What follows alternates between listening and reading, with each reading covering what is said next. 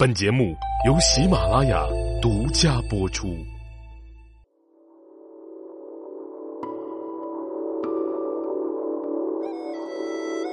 喜马拉雅的各位茶友们，大家好，我是赵阳。今天的这期节目呢，更新跟大家继续来聊一聊紫砂七老啊。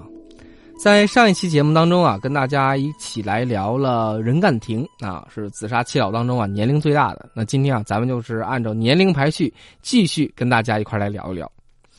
在这紫砂七老当中啊，年龄排在第二位的叫做裴时民啊，是一八九二年生人，一九七六年去世啊。他原名呢叫做德庆啊，裴德庆是呃宜兴蜀山的人。十四岁的时候呢，就拜这个姐夫江祖臣为师，所以大家看这儿啊，也算是一种家族传承了。就跟咱们现在这个德云社当中啊，这郭德纲啊，是不是也是某位人的姐夫啊？所以这手艺也是不怎么传外人的。在他拜师之后呢，呃，正式的从事紫砂创作之后啊，改名为石民。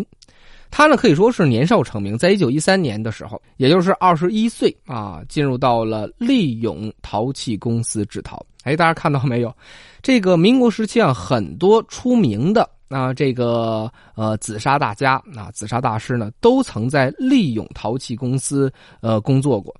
利永呢，现在也在，也号称百年利永，现在也在宜兴，也是特别知名的一个紫砂公司，而且还建立了博物馆。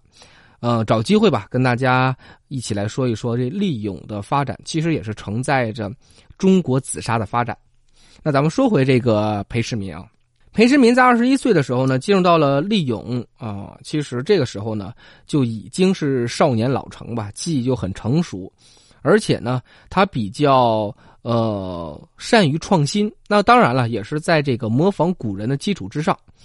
抗日战争爆发啊，这个裴时民啊，在上海魔术大师莫务奇的家中啊，开始为他制陶。在上海呢，一住就是十年啊，先后呢为几个古董商专门来磨骨。我不知道当时是不是以这个造假贩假为主，但是这个时候裴世民确实呃模仿了很多呃明清时期的古壶啊，所以啊为他的艺术风格呢也是奠定了一定的基础。那在民国时期呢，其实很多的这个紫砂大家呢，都会被古董商邀请到上海来制作紫砂器。当然了，这也是表明了这上海当时的经济发达程度。其中啊，相当一部分都是去仿制明清时期，呃，比如说咱们熟悉的范大生啊，还有这个汪生义呀，呃，江岸清啊。程寿珍呐，等等啊，这些大师呢，都是曾经在上海这地方集中仿制过一批明清的老紫砂壶，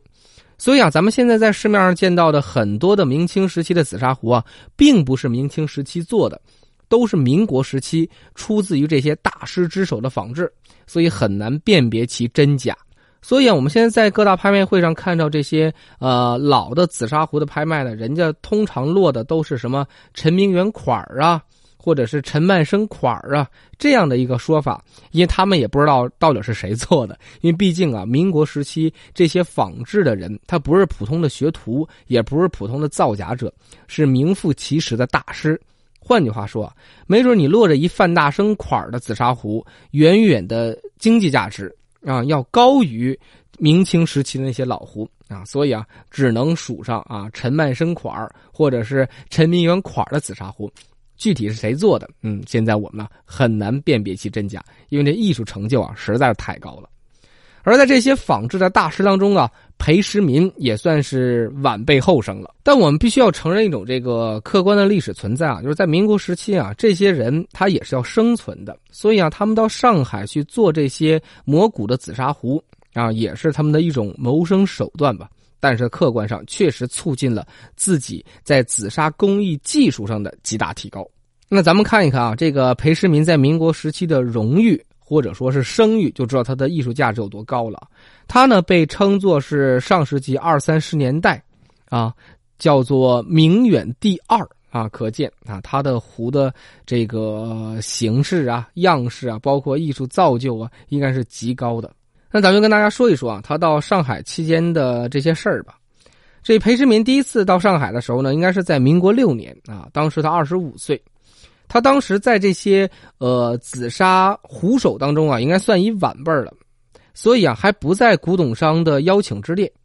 但是他的姐夫啊，就是他的师傅，刚才咱们说了这个呃江岸清，也就是这个江祖臣嘛，他呢却是挺厉害的，而且呢为人比较清高，看不惯啊上海这些客商的嘴脸，所以啊就借故推辞。而这年轻的裴时民呢，就特别想去外面见见世面，也想出去磨练一下自己的手艺，就自告奋勇啊，随着客商到了上海。可以说啊，这一步迈出了裴时民日后在紫砂成就上关键的一步。那么裴时民啊，到上海之后呢，就有幸在这些古董商那里呢，第一次见到了历史上最著名的一些呃紫砂高手所做的壶，比如说康熙年间陈明远的真迹。那么，在这样的一个契机和机会之下呢，他对陈明远的作品就反复的观察，开拓了裴世民的艺术眼界，对这个陈明远的天机壶啊、凤首壶啊，都特别的感兴趣，而且呢，也在自己的呃模仿之中，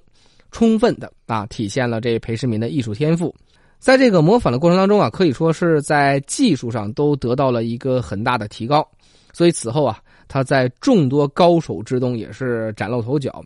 逐渐的啊跻身于名手之列，而在一九四九年啊新中国成立之后呢，这政府啊特别关心紫砂陶的发展。之前呢，张也跟大家提过，在一九五五年的时候啊，同样参加了蜀山陶业生产合作社，这就是啊他们成为紫砂七老的前提。那么有人说啊，这个裴时民的壶呢，在这个时期应该是进入到了一个巅峰和顶峰的时期，像什么五福蟠桃壶啊，呃牛盖莲子壶啊，三足鼎壶啊。还有这个串珠秦钟壶啊，这些都是他的代表作，而且作品呢都是做工精细，几乎啊可以和历史上的这些名壶乱真。呃，像什么陈明远第二啊，当代陈明远呢，呃，这样的称呼呢，也都是附加到了裴时民的身上。好了，咱们说完了这个裴时民啊，这年龄排第二的，咱们下面说一下这个紫砂七老当中年龄第三位的，谁呢？吴云根，嗯，吴云根呢是一八九二年生人啊，一九六九年去世。他原名呢叫做知来，也是宜兴蜀山的南街人。十四岁的时候啊，拜名师汪生义啊，后来呢和这个汪宝根呢、朱可心呢就成为了师兄弟儿。而这个吴云根呢，长得虎背熊腰、力大无穷啊，曾经是以这个挑坯搬运为生，所以也是最早接触紫砂行业的。这吴云根呢，最早呢也是在利永公司效力，后来呢，在一九一五年的时候，到了山西平定县的陶器工厂任技师啊。那在一九二九年，受任于南京中央大学陶瓷科当技师，也曾在江苏省公立的宜兴职业学校窑业科担任技师。而新中国成立之后呢，在蜀山陶业生产合作社担任第五十六届成型技术辅导员。所以啊，看这吴云根一路过来呢，都是以这个老师和技师的姿态，所以啊，呃，也充分体现了他在艺术方面的造诣。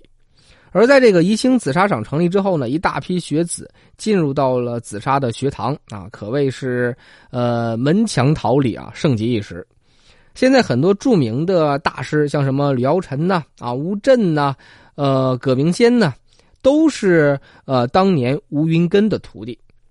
那咱们说一说啊，这个吴云根的艺术造诣吧。他呢不仅是熟悉这个成型的技术，而且呢，呃，对于这个窑炉的堆砌呀，包括对窑炉的设置都特别的在手。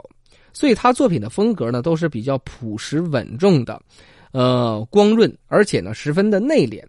擅长这个金文器的制作，所以啊，别人对他的评价一般都来说叫“名声盖及师，来者有几人” 啊，所以对他的评价还很高的啊。那么在新中国成立之后呢，他呢特别喜欢带徒弟啊，在人才培养方面呢，应该说是这紫砂七老当中啊比较出众的。他呢是没有门户之见的，而且呢热诚和蔼啊，平易近人，培养了一批又一批的优秀人才。我倒是觉得啊，这个吴云根呢，可能也是从进入紫砂这行业开始，就一直以老师的身份啊出现在各个场合，所以啊，对于学生和下一代人才培养就尤为重视。这就是中国紫砂壶的艺术价值能够几百年传承下来最重要的一点。有很多的人真的是不断的用心血在传承紫砂。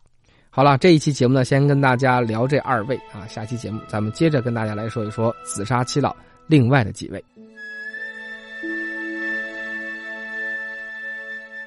你别就迷子眼，四处辛苦人间，可上如今我与仆才想走一走，身先靠。